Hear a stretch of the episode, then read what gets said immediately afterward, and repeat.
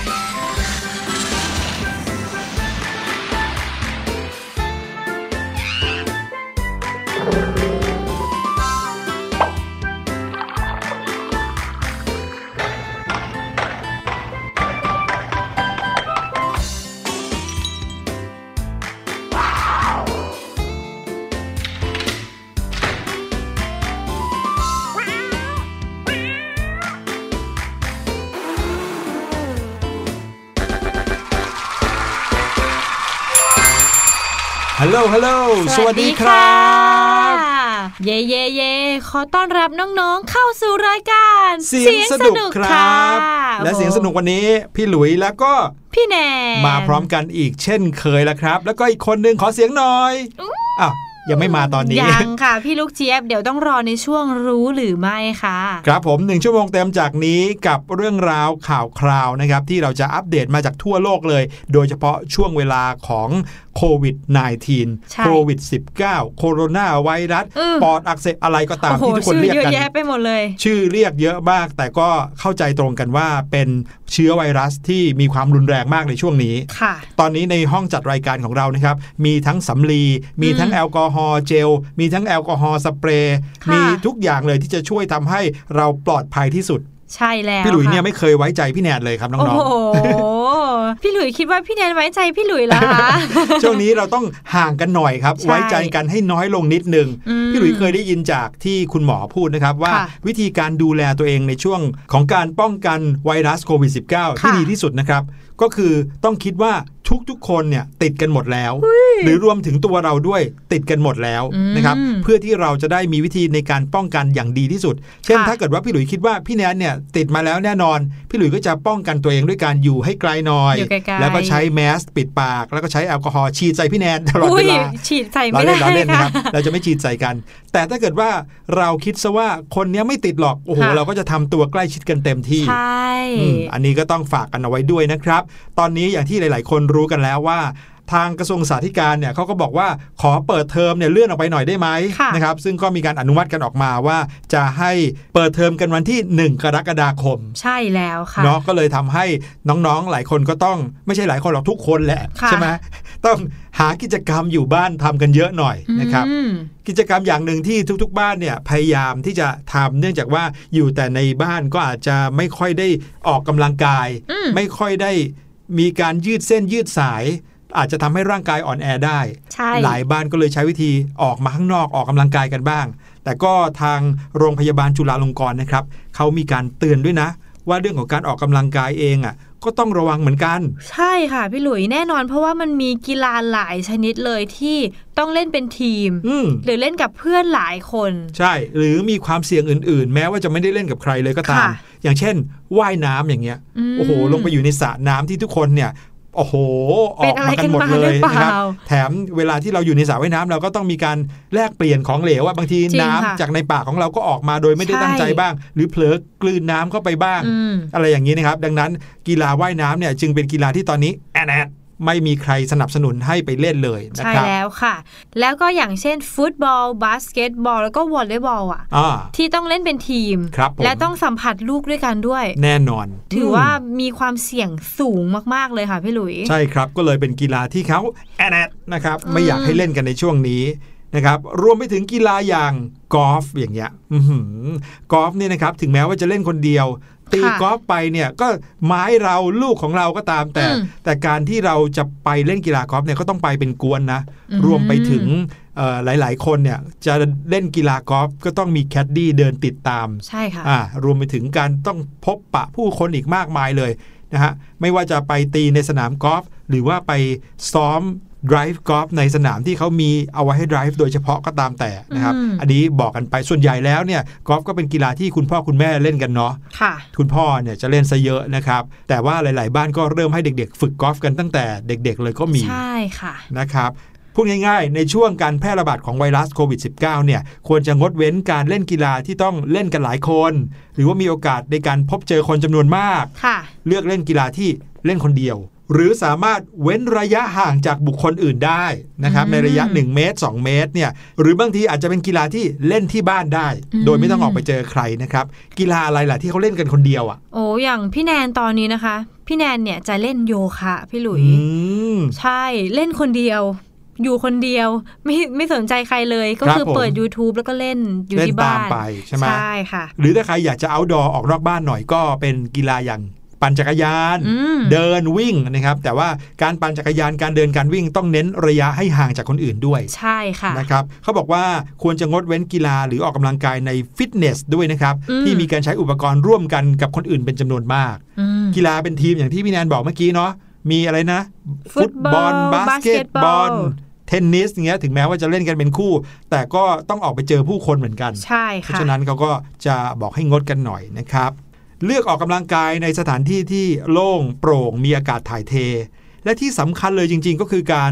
ล้างมือให้สะอาดหลังจากออกกำลังกายเสร็จ และอาบน้ำทันทีที่ทำได้ อืมแล้วก็อีกอย่างหนึ่งค่ะที่ห้ามนะ แต่ว่าพี่แนนเองยังรู้สึกว่ามันยากเลยครับก็คือการเอามือมาจับหน้าหรือว่าขยี้ตา เพราะว่าเวลาเราเล่นกีฬาเหงื่อมันจะออกครับผมเราเนี่ยรู้สึกว่าต้องเอามือมา เช็ดเหงื่อนิดนึงปาดนิดนึงจะได้อ่าจับหน้าตลอดเลยครัค่ะบผมจริงอยู่นะครับว่าการเล่นกีฬาเนี่ยจะเป็นสิ่งที่ทำให้เรานั้นมีร่างกายที่แข็งแรงเนาะแต่ช่วงนี้นะครับที่มีการแพร่ระบาดของไวรัส โควิด -19 เนี่ยเราก็ต้องค่ะระมัดระวังเป็นพิเศษนะครับ ขอบคุณที่มาจากโรงพยาบาลจุฬาลงกรณ์ด้วยครับใช่เดี๋ยวเราไปพักกันสักครู่ดีกว่าค่ะช่วงหน้ากลับมานะครับ ในช่วงแรกของเราก็คือ What's What's Going Going On On ไปดูซิจะมีข่าวอะไรรออยู่ครับ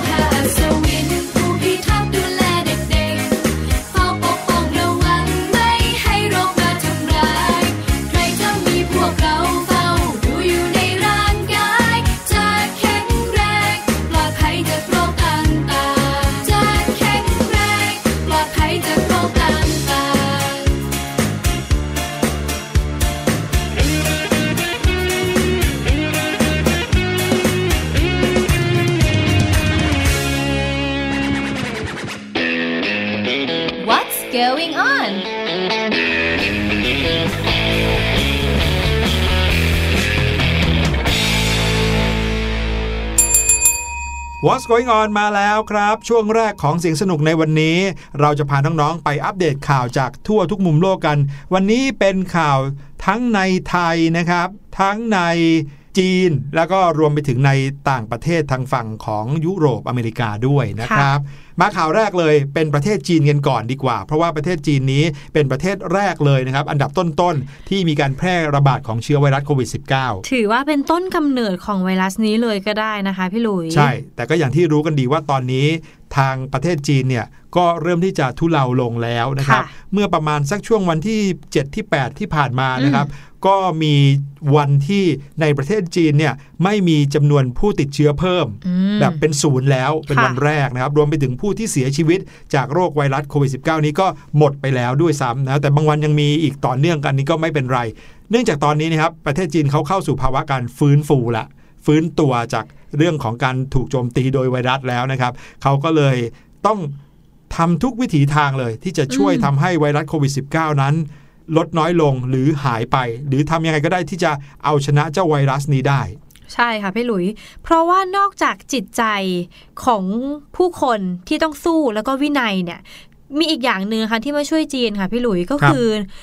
บริษัทเทคโนโลยีรายใหญ่ๆ กับสตาร์ทอัพค่ะ ต่างระดมความสามารถของบริษัทตัวเองมาสู้กันอย่างเต็มที่เลย ครับผมอย่างเช่นเรื่องของ AI อะฮะในชุมชนนะฮะคนส่วนมากในจีนเนี่ยจะมีแอปพลิเคชันที่ตรวจวัดอุณหภูมิอัตโนมัติถูกติดตั้งเอาไว้อืมทั้งในรถไฟใต้ดิน สถานีรถไฟ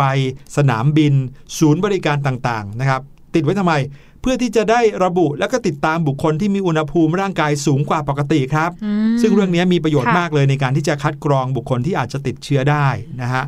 นอกจากนี้นะครับศูนย์สาธารณสุขเซี่ยงไฮ้เขาร่วมมือกันกับบริษัทสตาร์ทอัพด้าน AI ในเซี่ยงไฮ้นะครับเปิดตัวระบบประเมินผลอัจฉริยะที่ทำการสแกนซวงอกของผู้คนในระหว่างอยู่บนถนนได้โอ้แน่ที่จะตรวจหาเชื้อไวรัสโควิด -19 ได้ด้วย นอกจากนี้นะครับยังมีบริษัทเทคโนโลยีบริษัทหนึ่งที่พัฒนาสวิตช์ไฟฟ้าที่สั่งงานด้วยเสียงโอ้ก็คือไม่ต้องไปกด ไม่ต้องกดอะไรเลยแล้วครับอืมไม่ต้องอ่ามีมีการสัมผัสปุ่มเลย ใช่ครับ โดยใช้ชื่อว่า Sesame Switch ครับสามารถตรวจจับเสียงพูด และรับรู้คำสั่งเสียงจากระยะไกลได้ แต่ต้องมีการตั้งเสียงก่อนนะอืมไม่ใช่ว่าใครมาพูดก็เปิดหมดไม่ใช่ต้องมีการตั้งก่อนว่าเป็นเสียงของเรานะมันเหมือนกับบันทึกรอยนิ้วมือของเราลงไปบนโทรศัพท์อะครับ เคยบันทึกไว้ล่วงหน้าพอกดอืมปุ๊บมันก็จะแบบปลดล็อกให้ใช่ไหมอ่าอันนี้เหมือนกันต้องบันทึกเสียงเราไว้ล่วงหน้า โดยการบอกว่า switch on switch off เนี่ยนะครับแล้วเขาก็จะจำเสียงเราเพื่อที่จะตอบรับได้ว่าสวิตช์จะเปิดหรือปิดนะครับ ทั้งนี้ก็เพื่อจะลดการแพร่เชื้อไวรัสที่ผ่านการสัมผัสโดยตรงในที่สาธารณะนะครับ ใช่แล้วค่ะ นอกจากนี้ทางจีนนะคะเขาก็มีระบบรายงานตัวด้วย QR code ด้วยอืม200 เมืองในจีนเลยนะคะเขาก็มีบริการโค้ดด้านสุขภาพ ผ่านมินิโปรแกรมของ Alipay ค่ะ นอกเหนือจากแพลตฟอร์มอื่น ๆ อย่างเช่น WeChat ค่ะพี่หลุย แล้วก็ระบบนี้นะคะ ผู้ใช้เนี่ยเขาจะกรอกแบบฟอร์มออนไลน์ แล้วก็รายงานข้อมูลเบื้องต้นอย่างเช่น เมืองที่อยู่อาศัยมีอาการเสี่ยงหรือเปล่า เคยเดินทางไปยังพื้นที่แพร่ระบาดในช่วง 14 วันผ่านมาหรือเปล่า โดยมีสัญลักษณ์บอกความเสี่ยงด้วยค่ะพี่หลุย ก็คือสีแดง สีเหลือง แล้วก็สีเขียวค่ะ เพื่อแสดงในการผ่านจุดตรวจต่างๆ อย่างเช่นที่สนามบินหรือว่าสถานีรถไฟฟ้าค่ะอืมในเรื่องของการเว้นระยะห่างหรือว่า social distancing นะครับเขาก็มีการใช้หุ่นยนต์และโดรนเข้ามาช่วยด้วยนะโอ้อ่า เพื่อลดความสัมผัส แล้วก็เว้นระยะห่างระหว่างบุคคลทำให้หุ่นยนต์แล้วก็โดรนเนี่ยเข้ามามีบทบาทมากในช่วงที่โควิด -19 กำลังระบาดอยู่ค่ะอย่างหุ่นยนต์ของบริษัท k e n o n Robotics นะครับเขาเป็นสตาร์ทอัพใหญ่ในเซี่ยงไฮ้ถูกนำไปใช้ช่วยส่งอาหารอืมส่งยา และส่งสิ่งของไปยังแผนกที่รักษาผู้ป่วยโควิด ก็คือว่าให้โดรนเนี่ยลอยเข้าไปเลยอืมแล้วก็แล้วก็ไปหย่อนเอาไว้ของให้ไปหย่อนไว้ให้นี่ค่ะแล้วสุดยอดยังมียานพาหนะที่ติดตั้งเครื่องถ่ายภาพ CT สแกน ทั่วร่างกายเชื่อมต่อกับ 5G นี่นะครับอืมเรียกได้ว่าถ้าเจ้ารถคันนี้ไปตั้งอยู่ตรงไหน มันสามารถสแกนร่างกายคนได้หมดเลย โอ้ว้าว สุดยอดนะครับค่ะส่วนโดรนนั้นนะฮะก็เป็นอุปกรณ์ที่มีการใช้งานกันหลากหลายนะครับ ไม่ว่าจะเป็นใช้โดรนช่วยเหลือบุคลากรทางการแพทย์นะครับ ใช้โดรนในการขนส่งอุปกรณ์ทางการแพทย์ แล้วก็ถ่ายภาพที่เป็นการถ่ายภาพความร้อนอืม และอีกอย่างหนึ่งค่ะพี่หลุยส์ก็คือรถบรรทุกขนาดเล็กค่ะที่ไร้คนขับ เพื่อช่วยลดการสัมผัสระหว่างคนส่งแล้วก็ผู้รับค่ะ แล้วก็แก้ไขปัญหาการขาดแคลนพนักงาน เนื่องจากการกักกันพื้นที่แล้วก็ข้อจำกัดการเดินทางนั่นเองค่ะ เห็นไหมโอ้โห ใช้กันเต็มที่เลยนะโอ้ฮะพูดถึงจีนเนี่ยเรื่องอืมเทคโนโลยีนี่สุดยอดด้วยนะไม่แพ้ใครอยู่แล้วนะครับใช่แล้วเขาพัฒนาเป็นของเขาเองด้วย ตอนนี้เราก็คงจะได้เห็นโลกที่เปลี่ยนโฉมหน้าไปอืมนะครับว่า ในช่วงหลังจากโควิดระบาดผ่านพ้นไปแล้วเนี่ยเราจะได้เห็นอะไรที่แปลกๆ หรือว่ามาช่วยปกป้องผู้คน หรือว่าป้องกันผู้คนจากเชื้อไวรัสได้มากยิ่งขึ้นเข้าไปอีก ใช่แล้วนะค่ะครับนั่นก็คือความเคลื่อนไหวในประเทศจีนครับ เรามาที่อีกหนึ่งเรื่องนะครับ เป็นเรื่องราวที่ใกล้ชิดพวกเราทุกคนมาก ๆ เลยโอ้โดยเฉพาะใช้กันอย่างยิ่งตลอดช่วงเลนี้ยก็คือแอลกอฮอล์ล้างมือนั่นเองครับโอ้โหเรื่องนี้เป็นข่าวจากไทยรัฐออนไลน์นะครับ ซึ่งก็เป็นการเตือนโดย แพทย์ในประเทศไทยนี่เองครับ ใช่ค่ะน้องๆ ตอนเนี้ยแอลกอฮอล์ทั้งเจลทั้งเป็นน้ำเลย เป็นสเปรย์อะไรเงี้ยใช่แล้วค่ะ มีความขาดแคลน เพราะว่าทุกคนเนี่ยต้องใช้อืมและถือว่าตุนด้วย ทุกคนต้องมีแบบอย่างน้อยๆสองสามขวดในบ้านใช่ไหมคะ ทีนี้เพื่อลดความยุ่งยากในการขออนุญาตเนี่ย หรือว่าในการผลิตเนี่ยให้มันง่ายขึ้น มันก็เลยจะมีคนฉวยโอกาสหรือว่าคนไม่ดีอะค่ะน้องๆ ที่จะทำผลิตภัณฑ์ แต่ว่ามีส่วนผสมของแอลกอฮอล์ที่ต่ำกว่า 70%นะคะมาหลอกขายให้กับ คนข้างนอก ใช่ครับ เดี๋ยวต้องบอกน้องๆก่อนว่าเขามีกฎหมายออกมาแล้วนะครับอืมตั้งแต่เริ่มมีการระบาดของไวรัสโควิด -19 ตั้งแต่เดือนกุมภาพันธ์มกราคมเลยนะฮะค่ะที่เขาออกมาว่าห้ามมีการผลิตหรือซื้อขายแอลกอฮอล์ที่มีส่วนผสมต่ำกว่า 70%ที่มีส่วนผสมของแอลกอฮอล์ต่ำกว่า 70%เนื่องจากว่ามันไม่สามารถใช้ฆ่าเชื้อไวรัสได้จริงนะครับค่ะแต่อย่างที่พี่แนนเล่าเมื่อกี้ก็คือว่า พอมันขาดแคลนเข้ามากๆ ก็กลับกลายเป็นว่ามีบางคนเนี่ยไปผลิตแอลกอฮอล์ที่จะให้เอามาใช้เป็นเจลล้างมือ เป็นแอลกอฮอล์สเปรย์อะไรก็ตามแต่ใช่แต่ มีปริมาณแอลกอฮอล์ต่ำกว่า 70%ออกมาขาย อืมซึ่งนั่นก็ไม่สามารถที่จะฆ่าเชื้อไวรัสนั่นเองนะใช่คะ แล้วคนก็หลงซื้อกันไปเยอะด้วย เพราะว่ามันใช่จำเป็นจริงอืมมันก็เลยจะมีคำถามขึ้นมาค่ะพี่หลุยว่า การใช้เจลล้างมือแอลกอฮอล์หรือว่าสเปรย์แอลกอฮอล์ล้างมือเนี่ยบ่อยๆอะค่ะ จะมีผลข้างเคียงกับผิวหนังของเราหรือเปล่าด้วยนะๆครับอ่าน้องๆหลายคนคงสงสัย น้องๆหลายคนอาจจะเคยล้างที่ไม่ใช่เจล อะอืมเป็นสเปรย์ล้างแล้วรู้สึกว่า เอ๊ะทำไมมือของหนูมันแห้งๆอะคะอืมมือหนูบางลงหรือเปล่า ครับผมเรื่องนี้นะครับทางทีมข่าวของไทยรัฐออนไลน์เขาก็ได้ไปสัมภาษณ์แพทย์หญิงมิ่งขวัญวิชัยดิษฐนะครับค่ะซึ่งท่านเป็นผู้อำนวยการสถาบันโรคผิวหนัง จะมาเล่าเรื่องนี้ให้ฟังด้วยนะครับ แพทย์หญิงมิ่งขวัญบอกว่าในประเทศไทยเนี่ยแอลกอฮอล์ที่ผลิตจะแบ่งออกเป็น 3 กลุ่มนะครับอืมก็คือกลุ่มแรกผลิตโดยองค์การสุรา ซึ่งเป็นรัฐวิสาหกิจของรัฐนะครับ จะผลิตแอลกอฮอล์ชนิดที่ดีที่สุด เรียกว่า pharma grade นะครับซึ่งใช้ในการผลิตยาค่ะซึ่งโรงพยาบาลต่างๆ จะใช้แอลกอฮอล์จากแหล่งนี้เป็นหลัก โดยมักจะซื้อผ่านองค์การเภสัชกรรมอีกทอดหนึ่งอืมกลุ่มที่2นะครับจะผลิตหรือใช้กลุ่มอุตสาหกรรมเครื่องดื่มแอลกอฮอล์ซึ่งมีอยู่ประมาณ 7 โรงงานนะครับแอลกอฮอล์ที่ผลิตจากโรงงานเหล่านี้ ก็ถือว่าเป็นระดับที่เทียบเท่ากับฟาร์มาเกรดเหมือนกัน หรืออีกอย่างหนึ่งที่เรียกว่าฟู้ดเกรด ส่วนกลุ่มที่ 3 จะเป็นการผลิตแอลกอฮอล์ซึ่งใช้เพื่อเป็นเชื้อเพลิง คือผสมเป็นแก๊สโซฮอล์เป็นหลักนะครับ มีอยู่ 3 กลุ่ม ซึ่งก็จะมีความบริสุทธิ์ในระดับหนึ่ง เพียงแต่ว่ากลุ่มที่3เนี่ยอาจจะไม่ได้มีกระบวนการผลิตที่เน้นเฉพาะนักค่ะก็เลยไม่ได้นำมาใช้เพื่อผสมทำยา แต่อาจจะใช้สำหรับการทำความสะอาดภายนอกเป็นหลัก แอลกอฮอล์เจลล้างมือที่มีประสิทธิภาพในการป้องกันโรคโควิด -19 ได้นั้นเนี่ยค่ะจะต้องมีเอทิลแอลกอฮอล์หรือว่าเอทานอลเนี่ยนะครับซึ่งมีความปลอดภัย คือไม่ก่อให้เกิดมะเร็งและฆ่าเชื้อโรคได้อืมและที่สำคัญต้องมีปริมาณความเข้มข้นที่สูงถึง70%อืมขึ้นไปใช่ไหมคะพี่หลุย ใช่ครับ ถ้าเกิดว่าต่ำกว่า 70%แม้จะเป็นเอทานอลก็ตามนะครับ จะไม่สามารถฆ่าเชื้อโรคได้ แล้วก็ที่สำคัญคุณหมอบอกว่า การนำเจลล้างมือไปล้างหน้านั้น เป็นสิ่งที่ไม่ควรทำอย่างยิ่งครับอืมจะส่งผลให้เกิดการระคายเคือง และก็เป็นอันตรายต่อเซลล์ผิวบนใบหน้า แต่ใช้บนมือได้นะครับ ใช่แล้วค่ะ อย่างที่คำถามเมื่อกี้ที่พี่แนนถามน้องๆไว้บอกว่า การใช้สเปรย์ฆ่าเชื้อกับมือเนี่ย มันทำให้ผิวบางหรือเปล่า คุณหมอก็บอกว่าจริง ๆ แล้วมันแค่ทำให้ผิวของเราเนี่ยแห้งนั่นเองค่ะ เพราะว่าการออกฤทธิ์ของแอลกอฮอล์เนี่ยมันมีการระเหย โดยขณะที่ระเหยก็จะมีการดึงน้ำบริเวณของผิวเราเนี่ยขึ้นไปด้วย ความชุ่มชื้นมันก็เลยออกไปด้วยนั่นเองค่ะ เวลาเราฉีดสเปรย์แอลกอฮอล์เราก็เลยจะมือแห้งๆ คุณหมอก็แนะนำให้ใช้โลชั่นเนี่ยทาตอนหลังที่เราใช้ แอลกอฮอล์แล้วก็แห้งแล้วได้ค่ะอืมต้องเพิ่มของพกออกจากบ้านอีกอย่างหนึ่งแล้วเหรอเนี่ยพกแอลกอฮอล์ด้วย แล้วก็พกโลชั่นด้วยนะครับแอลกอฮอล์เจลล้างมือเนี่ยหาซื้อยากหลายคนก็เลยใช้อย่างจำกัดใช้บีบทีละนิดทีละนิดนะครับค่ะแต่ว่าหลักการใช้ที่มีประสิทธิภาพเนี่ยในความเป็นจริงนะครับ ควรเว้นระยะเวลาใช้ในแต่ละครั้งยังไง คุณหมอก็ได้ให้ข้อมูลที่เป็นประโยชน์ครับ บอกว่าขณะที่ทาแอลกอฮอล์เจลล้างมือเนี่ย จะมีการกำจัดเชื้อที่ติดอยู่กับมือค่ะแล้วก็จะมีการระเหยแห้งของแอลกอฮอล์เจล หลังทาไปประมาณ 20-60 วินาทีก็คือไม่เกิน 1 นาทีนะฮะค่ะที่จะเป็นแบบนั้น หลังจากนั้นก็ไม่มีฤทธิ์ที่จะป้องกันเชื้ออีกจำนวนการใช้กี่ครั้งในแต่ละวันนั้นก็ขึ้นอยู่กับความเสี่ยง ถ้าเกิดว่าจับโน่นจับนี่บ่อยครั้ง ก็ต้องล้างมือด้วยแอลกอฮอล์เจลล้างมือบ่อยๆ นั่นเองแหละครับ ในกรณีที่เจ้าตัวเจลหรือว่าสเปรย์บางคนอาจจะหาไม่ได้เลยจริง ๆ นะขาดคะตลาดแล้ว ใช่แน่นอนว่าก็ควรจะใช้สบู่ล้างมือนี่แหละค่ะในการฆ่าเชื้อโรคค่ะ ซึ่งการล้างมือนะคะ คุณหมอเขาก็แนะนำให้ขาดถูตามวิธีที่เราเคยบอกไปเนาะพี่หลุครับยผมแต่ว่าเราจะใช้เวลา 3-5 นาทีเลย เพราะว่าให้มันอาจได้ฆ่าเชื้อซะก่อน ครับ อันนี้พี่หลุยว่าเท่ากับการอาบน้ำเลยมั้ง เขาบอกว่า ที่มาของการติดเชื้อเกินครึ่งนะครับ เกิดจากมือของเราเองครับอืมที่ไปสัมผัสกับน้ำมูก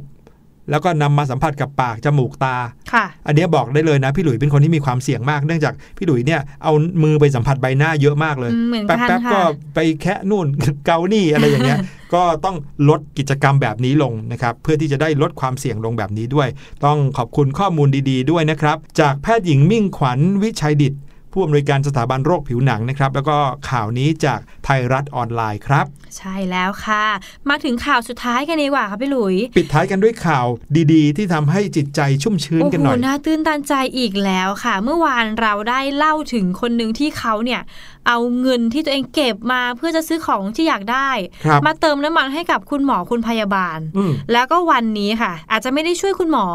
แต่ว่าช่วยเหลือคนที่ เช่าห้องของเราอยู่อืมอืมข่าวนี้นะคะคือข่าวที่เจ้าของอพาร์ตเมนต์เนี่ยเขาไม่คิดค่าเช่าเลย ไม่เก็บค่าเช่าเลย ให้ผู้ที่เขามาอาศัยอยู่เนี่ยกว่า 200 คนเลยค่ะ โดยให้พวกเขาเนี่ยเอาเงินเนี่ยไปซื้อของที่จำเป็นแทน ครับผม ชายคนนี้มีชื่อว่ามาริโอซาเลโนนะครับเขามีอายุ 59 ปี และเขาก็คือเจ้าของอพาร์ตเมนต์ที่บอกนี้เองนะครับค่ะ อพาร์ตเมนต์เขามีถึง 18 หลังนะฮะอืมตั้งอยู่รอบเขตบรุกลิน นิวยอร์ก สหรัฐอเมริกา รวมทั้งสิ้นก็ประมาณ 80 ห้องโหรวยมากนะ ใช่ และแน่นอนครับ ก็มีผู้อยู่อาศัยไม่ต่ำกว่า 200 คน ปรากฏว่าเมื่อเกิดเหตุการณ์โควิด -19 ระบาดกันมาขนาดนี้นะครับ เมื่อต้นเดือนเมษายนที่ผ่านมา เขาก็ตัดสินใจนำกระดาษไปไล่ปิดประกาศบนอพาร์ตเมนต์ของเขาเองว่า ล่าสุดจากการแพร่ระบาดของโควิด -19 ส่งผลกระทบกับเราทุกคน ผมจึงต้องการจะบอกว่า ผมจะไม่คิดค่าเช่าของเดือนเมษายน 2020 ดูแลตัวเองช่วยเหลือเพื่อนบ้าน และมันล้างมือให้สะอาดกันนะครับ โอ้โห สุดยอดเลยค่ะ โดยงานนี้นะคะ คคนที่อยู่อาศัยเนี่ยถือว่าโอ้โหร้องเฮเลยอะโชคดีมากๆเลยค่ะอืมที่ได้เขาเรียกว่าอะไรเจ้าของบ้านเนี่ยใจดีขนาดนี้นะคะ ใช่ ต้องขอปรบมือหน่อย เย้สุดยอดมากอะ ใช่ค่ะพี่หลุย คุณมาริโอเขายังให้สัมภาษณ์กับสื่อท้องถิ่นที่นู่นด้วยนะคะว่า แรงจูงใจที่เขาคิดว่าจะต้องทำแบบเนี้ยคืออะไรค่ะผมได้ยินมาว่าผู้อยู่อาศัยบางคนประสบปัญหาเรื่องการเงิน แต่ผมก็ไม่ได้แคร์เลยละครับว่าเดือนนี้ผมจะได้ค่าเช่าไหม ผมสนใจแค่ว่าพวกเขาจะมีชีวิตความเป็นอยู่กันยังไงสำหรับผมเนี่ยสิ่งที่สำคัญจริงๆก็คือ เรื่องของสุขภาพ ผมบอกทุกคนเลยละครับว่าไม่ต้องกังวลเรื่องค่าเช่า แต่จงคิดถึงการอยู่อาศัยร่วมกันกับเพื่อนบ้าน และคิดถึงคนในครอบครัวของคุณก็พอ อืมสุดยอดมาก ๆ เลยค่ะ อยากจะปรบมือให้อีกรอบหนึ่งใช่ อย่างที่บอกนะคะว่าสหรัฐอเมริกาเนี่ยมันมีผู้ติดเชื้อเพิ่มขึ้นเยอะมากๆเลยใช่ฮะเขาก็เลยเป็นหนึ่งคนที่อยากจะช่วยเหลือนั่นเองค่ะ และแน่นอนครับว่าทุกๆคนที่เช่า อพาร์ตเมนต์ของเขาอยู่เนี่ยต่างก็ออกมาขอบคุณเขานะครับใช่ค่ะแล้วก็พูดจายกย่องสรรเสริญเขาเลยว่าเป็นเหมือนอย่างกับซูเปอร์แมนเลยทีเดียว โอ้โห ใช่ค่ะมามีผู้หญิงคนหนึ่งที่เช่าอาศัยอยู่เขาบอกว่ามาริโอเนี่ยเป็นดังซูเปอร์แมนเลยค่ะ เพราะว่าเขาเนี่ยจำเป็นจะต้องปิดกิจการร้านทำผมของตัวเองค่ะ เพราะว่า ในช่วงที่เขาต้องให้ปิดร้านอืมปิดทุกอย่างแล้วก็กักตัวในบ้านแน่นอนเขาก็ไม่มีรายได้ ใช่ค่ะ เขาก็กังวลเรื่องค่าใช้จ่ายมาตลอดเลย แต่ว่าตอนเนี้ยเขาก็ถือว่าผ่อนผันได้ลงเยอะมากๆเลยค่ะอืมบางคนบอกว่ามาริโอเนี่ยคือคนที่ใจดีที่สุดเท่าที่ผมเคยเจอมาในชีวิตเลยละครับอืมสุดยอดเลยนะคะ ปิดท้ายด้วยข่าวดีๆ แบบนี้ก็ทำให้เรายิ้มออกกันได้นะ ขอบคุณข่าวดีๆ จาก NBC นิวยอร์กนะครับ ใช่แล้วล่ะค่ะ เดี๋ยวเราไปพักฟังเพลงกันดีกว่าเนาะช่วงหน้าพี่ลูกเจี๊ยบรอเราอยู่แล้วนะคะ ในช่วงรู้หรือไม่ค่ะ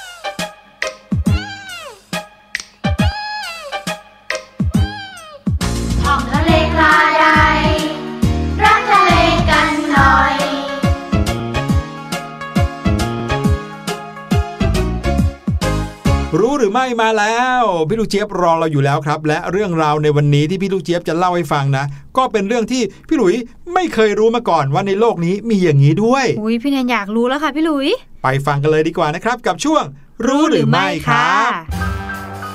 รู้หรือไม่ กับพี่ลูกเจี๊ยบ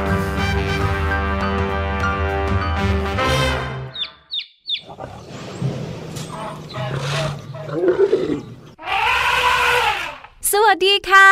พร้อมกันหรือยังคะ พร้อมที่จะเดินทางไปแอฟริกากับพี่ลูกเจี๊ยบในช่วงรู้หรือไม่กันหรือยังเอ่ยแต่ก่อนจะเดินทางนะคะกองทัพต้องเดินได้ด้วยท้องค่ะ น้องๆ กินข้าวกันหรือยังเอ่ยคำถามนี้นะคะ ไปถามกับเจ้านกอ Ox p e c k e r ปากเหลืองเนี่ยไม่มีประโยชน์เลยค่ะ เพราะว่าเจ้านกตัวเล็กๆ ตัวนี้ในทวีปแอฟริกานะคะ เขาเนี่ยเข้านอนบนจานอาหารเย็นเลยค่ะตื่นเช้ามาก็ได้กินอาหารเช้า เรียกว่า breakfast in bed ของแท้เลยน้องๆรู้หรือไม่คะว่า ห้องนอนและห้องกินข้าวของเจ้านก oxpecker ปากเหลืองเนี่ยก็คือรักแร้หรือจุกแร้ของยีราฟนั่นเองค่ะ นักวิทยาศาสตร์รู้มานานแล้วแหละค่ะว่าเจ้านก oxpecker ปากเหลืองเนี่ย มักจะเกาะสอยห้อยตามเนื้อตามตัวของสัตว์เลี้ยงลูกด้วยนมขนาดใหญ่อยู่เสมอค่ะ ไม่ว่าจะเป็นเจ้ายีราฟ หรือว่าควายป่านะคะ แต่เจ้านกเหล่านี้เนี่ยก็ไม่ได้เกาะสอยห้อยตามแบบไม่มีประโยชน์นะคะ เพราะนกน้อยจะทำความสะอาดให้กับเจ้าบ้าน ด้วยการช้อนใช้เข้าไปในเส้นขน เพื่อจิกกินเห็บเป็นการตอบแทนนั่นเองค่ะแต่ภาพถ่ายล่าสุดจากอุทยานแห่งชาติเซเรนเกนติในแทนซาเนียทำให้เราได้เห็นค่ะว่า เจ้านกออกสเพเกอร์ปากเหลือง เกาะติดอยู่กับเจ้าบ้านของมันทั้งวันทั้งคืนเลยแหละค่ะ และการทำแบบนี้เนี่ยนักวิจัยเชื่อว่าเป็นกลยุทธ์อย่างหนึ่งค่ะ เหมือนเป็นการปกป้องแหล่งอาหารของมันจากนกตัวอื่นๆ นั่นเอง จากที่เคยไปไปกลับกลับแค่บางเวลาค่ะ เจ้านกเหล่านี้นะคะ เปลี่ยนใจค่ะ เรียกได้ว่าอยู่ยงตรงนั้นเป็นโรงแรมค้างคืนไปเลยนะคะ เพื่อที่จะอยู่เฝ้าแหล่งอาหารของมัน แม้กระทั่งในช่วงเวลานอนหลับก็ตามค่ะ ปกติแล้วนกออกสเพเกอร์ปากเหลืองจะทำรังบนต้นไม้เมื่อถึงช่วงฤดูวางไข่ค่ะ แต่ถ้าเป็นช่วงเวลาอื่นๆค่ะ พวกมันก็จะมีความสุขมากๆ เลยที่จะห้อยติดอยู่กับยีราฟนะคะ แม้ว่าสถานที่นั้นจะเป็นจักรแร้ของยีราฟก็ตามค่ะ นักวิจัยบอกว่าเคยไปเปิดดูนะ เจอนกเจ็ดตัวเกาะรวมกันอยู่ในรักแร้เดียวด้วยซ้ำไปอะค่ะ แล้วคิดดูสิคะว่ายีราฟเนี่ยจะรำคาญแค่ไหน พี่ลูกเจี๊ยบนึกไม่ออกเลยว่าถ้าเป็นพี่ลูกเจี๊ยบเนี่ยนะคะ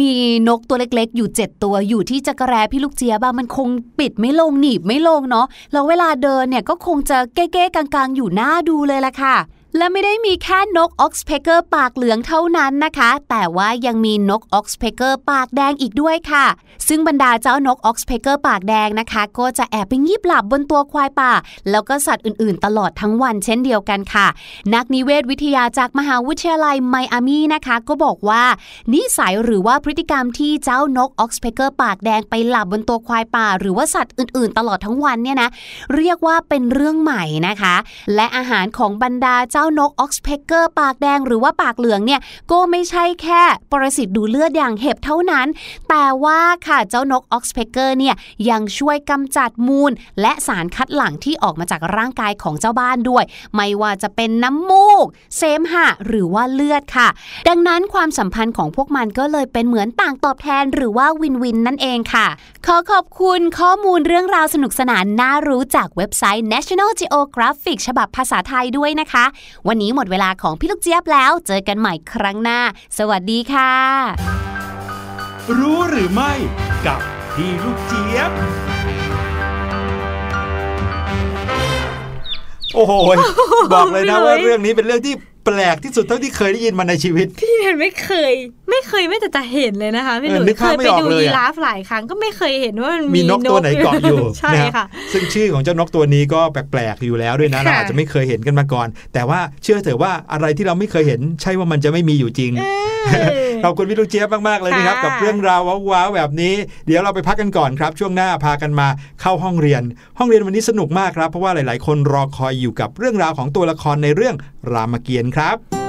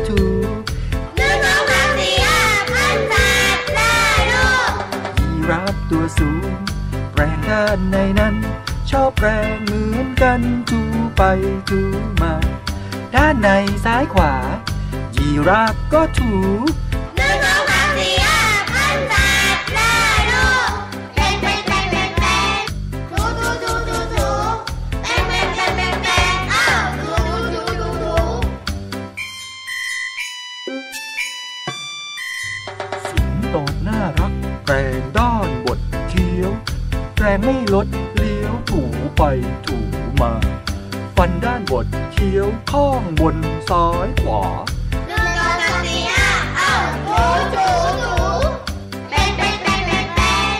ถูถูถูถูถูแปรงแปรงแปรงแปรงแปรงอ้าถูถูถูเจ้าหมีแพนด้าแปรงฟันหน้าลาก ใกล้ใกล้ข้างถูไปถูมา ด้านนอกซ้ายขวาแพนด้าก็ถูนึ่งสองสามสี่ห้าพันแปดได้ลูกเสือน้อยน่ารัก แรงฟันด้านในแคล้วคล่องว่องไวถูไปถูมา ด้านในซ้ายขวา เสือน้อยชอบถู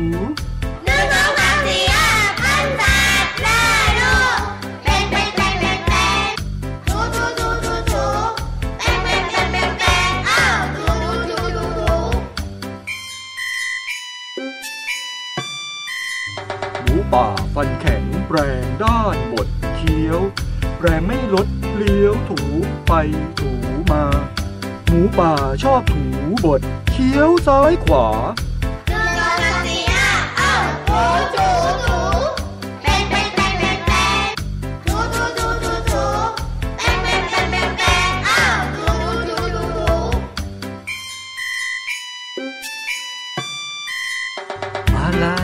หนึ่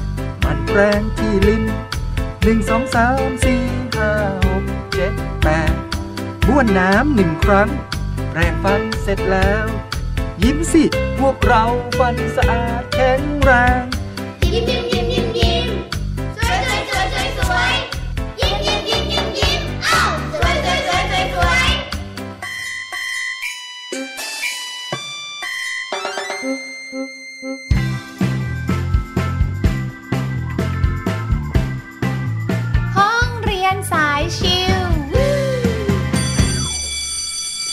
ได้เวลาแล้วมาเข้าเรียนกันดีกว่านะครับ หลายๆ คนอดทนรอให้ถึงวันที่ 1 กรกฎาคม ที่จะเปิดเทอมไม่ได้โอ้นะโหครับนานเลยนะคะพี่หลุยชวนกันมาเข้าเรียนก่อนนะครับ กับห้องเรียนสายชิววันนี้ เป็นวิชาภาษาไทยครับ ซึ่งก็เป็นเรื่องที่หลาย ๆ คนติดตามกันมาหลายตอนแล้วเป็นภาคต่อ สัปดาห์ละหนึ่งวันนะครับค่ะกับเรื่องราวของตัวละครในวรรณคดีรามเกียรติ์ใช่แล้วล่ะค่ะ วันนี้นะครับรามเกียรติ์ของเราอยากจะพูดถึงตัวละครที่ น่าจะเกี่ยวข้องกับตัวละครที่เราเล่าไปเมื่อครั้งที่แล้วอืมเมื่อครั้งที่แล้วเราเล่าถึงตัวละครที่มีชื่อว่า นางสัมมนักขาอ๋อจำได้ไหมที่เราเล่าว่านางสัมมนักขานั้นเป็นตัวละครสำคัญเลย เป็นต้นเหตุที่ทำให้มีเรื่องราวการรบ พุ่งแย่งชิงนางสีดากันค่ะเพราะว่านางสัมมนักขาเนี่ยเกิดไปติดตาต้องใจพระรามอืมแต่พอไปทำร้ายนางสีดาไม่ได้ และแถมโดนพระลักษมณ์เฉือนหูเฉือนจมูกมาอีก ก็เลยไปฟ้องทศกัณฐ์ทศกัณฐ์ก็เลยจะตามมาราวี ปรากฏมาเจอนางสีดาซะก่อน ปิ๊งเลย โอ้ยปิงก็เลยแย่งตัวนางสีดาไปอะเกิดเรื่องเกิดราวอ่ามมากมายเลยค่ะทีนี้ เรื่องราวที่เราจะเล่ากันในวันนี้นะครับ เป็นเรื่องราวของตัวละครที่มีบทบาทสำคัญในช่วงนี้แหละครับ หลาย ๆ คนคงจะงงว่าแล้ว ทศกัณฐ์ไปเอาตัวนางสีดามาได้ยังไง อืมเพราะอ่าว่าพระรามน่าจะไม่ยอมไหมคะตั้งแต่ใช่แรกอยู่ดีๆจะไปแย่งมาดื้อๆเหรออืมอะไรอย่างนี้นะครับ แต่เรื่องราวมันแยบยนกว่านั้นนะครับ เพราะว่าทศกัณฐ์เนี่ยเป็นถึงเจ้าเมืองกรุงลงกาซะแล้วมีบริวารมากมายนะครับ ก็เลยจะกล่าวถึงตัวละครตัวนี้ที่มีชื่อว่ามารีดครับมารีดอืมเขาไม่ได้มีอาชีพเป็นพนักงาน ซักอบรีดแต่อย่างใดนะครับมารีดตัวนี้นะครับสะกดด้วยรอเรือสระอีสอสารานะครับค่ะมออามานะครับมารีดเนี่ยเป็นยักษ์ตนหนึ่งที่มีตัวเป็นสีขาวอืมนะครับมารีดนั้นเป็นลูกของนางกากนาศูนย์นางกากนาศูนย์เนี่ยก็เป็นยักษ์บริวารตัวหนึ่งเอ่อตนหนึ่งของทศกัณฐ์นะครับ เมื่อทศกัณฐ์เนี่ยได้ฟังคำยอโฉมหรือว่าฟังคำชื่นชมโฉมงามของนางสีดาเนี่ยนะครับจากนางสมณขาแล้วอ๋อไปเล่าให้ฟังแล้วอ่านางสมณขาก็โอ้โหยนางสีดานะ สวยอย่างนั้นสวยอย่างนี้ ในวงเล็บคือยังไม่มีใครรู้นะว่านางสีดาเนี่ยคือลูกสาวของทศกัณฐ์เองอ่าใช่ไหมค่ะทศกัณฐ์ก็รู้สึกว่าโอ้โหนางสีดาสวยขนาดนี้เลยเหรอเนี่ยอืมหลงไหลเลยทั้งที่ยังไม่เคยเห็นตัว อยากจะไปรับนางสีดามาเลย ใช่อยากได้มาเป็นชายาเลยนะครับในวงเล็บยังไม่รู้ว่าคือลูกสาวนะครับ ทศกัณฐ์ก็เลยให้มารีดเนี่ยแหละครับ แปลงเป็นกวางโอ้อ่าจำได้แล้วค่ะ ครับผมเดิมเนี่ยนะครับมารีศเป็นยักษ์ตัวสีขาวนะครับค่ะทศกัณฐ์บังคับมารีศบังคับเพราะมารีศเลยเหรอจริงๆ แล้วเป็นยักษ์ที่สันโดษมากอืมนะครับ ชอบใช้ชีวิตอยู่กับตัวเองคนเดียว แต่ว่าทศกัณฐ์เนี่ยเห็นมารีศแปลงเป็นกวางได้ ก็เลยให้มารีศนั้นแปลงเป็นกวางทอง เดินไปให้นางสีดาเห็นนะครับ ก็เดินไปในป่าที่พระรามอยู่กับนางสีดา ค่ะ ปรากฏว่าพอนางสีดาเห็นปุ๊บ อ้าว อยากได้กวางทองขึ้นมาซะงั้น อ้าว นี่จริง ๆ แล้วถ้านางสีดาไม่อยากได้กวางทองก็จบนะ ใช่ไหมค่ะ แต่ปรากฏว่าพอนางสีดาอยากได้กวางทองก็เลยมาอ้อนวอนให้พระรามเนี่ยออกไปจับมาให้อืมพี่ดูสิเจ้ากวางทองตัวนั้นอุ๊ยสวยจังเลย น้องอยากได้พี่ไปเอากวางทองให้หนูหน่อย นั่นน่ะสินะครับ พระรามก็แหมรู้สึกว่า ทำไมต้องไปจับกวางมาด้วยเนี่ย ก็เลยเพ่งดูกวางตัวนั้น ว่าเป็นใครมาจากไหน เอ๊ะทำไมกวางตัวนี้ถึงได้มาเดินอยู่ในป่าแห่งนี้ได้ มันไม่เป็นเรื่องไม่ธรรมดาใช่ไหมอ่าคะก็เลยจ้องไป อ้าว กวางตัวเนี้ยไม่ใช่กวางปกตินี่นาอืมอ่าพระรามรู้ทัน รู้ทันทันทีเลยนะครับว่ากวางทองตัวเนี้ยคือยักษ์อืมก็เลยใช้ลูกศรของพระรามยิงธนูไปยิงฟิวปุ๊ช โดนมารีดเข้านะครับโอ้โดนกวางทองที่มารีดปลอมตัวเนี่ยล้มลงไปนะครับค่ะมารีดตอนนั้นก็เลยแกล้งดัดเสียงเป็นพระรามครับโอ้โหในเมื่อพระรามเป็นคนยิงใช่ไหมค่ะแกล้งดัดเสียงเป็นพระรามแล้วก็ร้องขึ้นดังๆโอ๊ยเจ็บ นี่ แต่แทนที่จะร้องออกมาเป็นเสียงของตัวเองไม่ค่ะเป็นเสียงพระรามอ๋อนี่นะครับ พอร้องมาโอ๊ยเจ็บอย่างเงี้ยนางสีดาก็ได้ยินครับอ้าวนึกว่าพระรามมีอันตรายอ๋อเป็นไงก็เลยต้องให้คนไปช่วยแหละโอ้โหนางสีดาก็นึกว่าจะไปช่วยเองไม่หรอกครับ ให้พระรักษ์เดินทางตามไปช่วยพระรามอืมในขณะที่พระลักษณ์เดินทางตามไปช่วยพระรามในป่านะครับเพราะว่าจริง ๆ แล้วพระรามก็วิ่งออกไปเพื่อที่จะ ไปในป่าไปตามกวางทองนั่นแหละค่ะนะครับ แต่ไปเพียงองค์เดียวอืมทีนี้พอ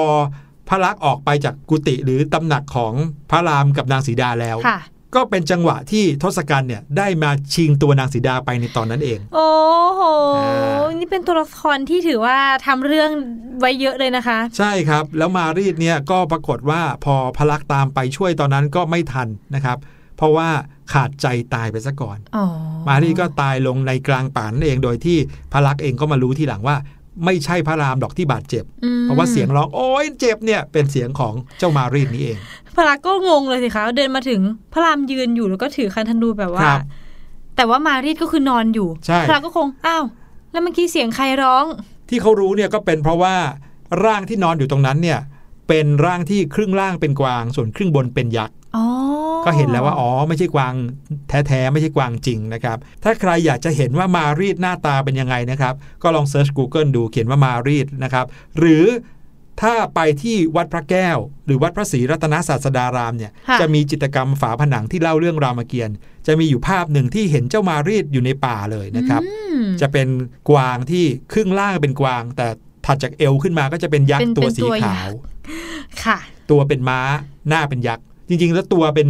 ตัวเป็นกวางนะฮะอืมแต่คนเหมือนจะไปตีความผิดกันอยู่ช่วงหนึ่ง คิดว่าเป็นตัวเป็นม้าแล้วหน้าเป็นยักษ์ ก็เลยเรียกมารีดว่าม้ารีด อ๋อม้า ใช่จริง ๆ คือชื่อเขามารีดนะครับค่ะโอ้โหแน่นมากเลยค่ะพี่หลุยวันนี้ สนุกไหมสนุกมากๆเลยหูตื่นเต้นเลยอะอะเดี๋ยวเรื่องราวของรามเกียรติ์จะเป็นยังไง จะมีตัวละครตัวไหนมาเล่าให้ฟังอีกค่ะติดตามกันในสัปดาห์หน้านะฮะเย้แต่ว่าวันนี้รายการเสียงสนุกเราหมดเวลาลงเรียบร้อยแล้วโอ้ ยแย่จังเลยอะต้องเจอกับน้องๆอาทิตย์หน้าเลย ครับผมกลับมาพบกันใหม่คราวหน้า วันนี้ลาไปแล้ว สวัสดีค่ะ สบัดจินตนาการ สนุกกับเสียง เสริมสร้างความรู้ในรายการ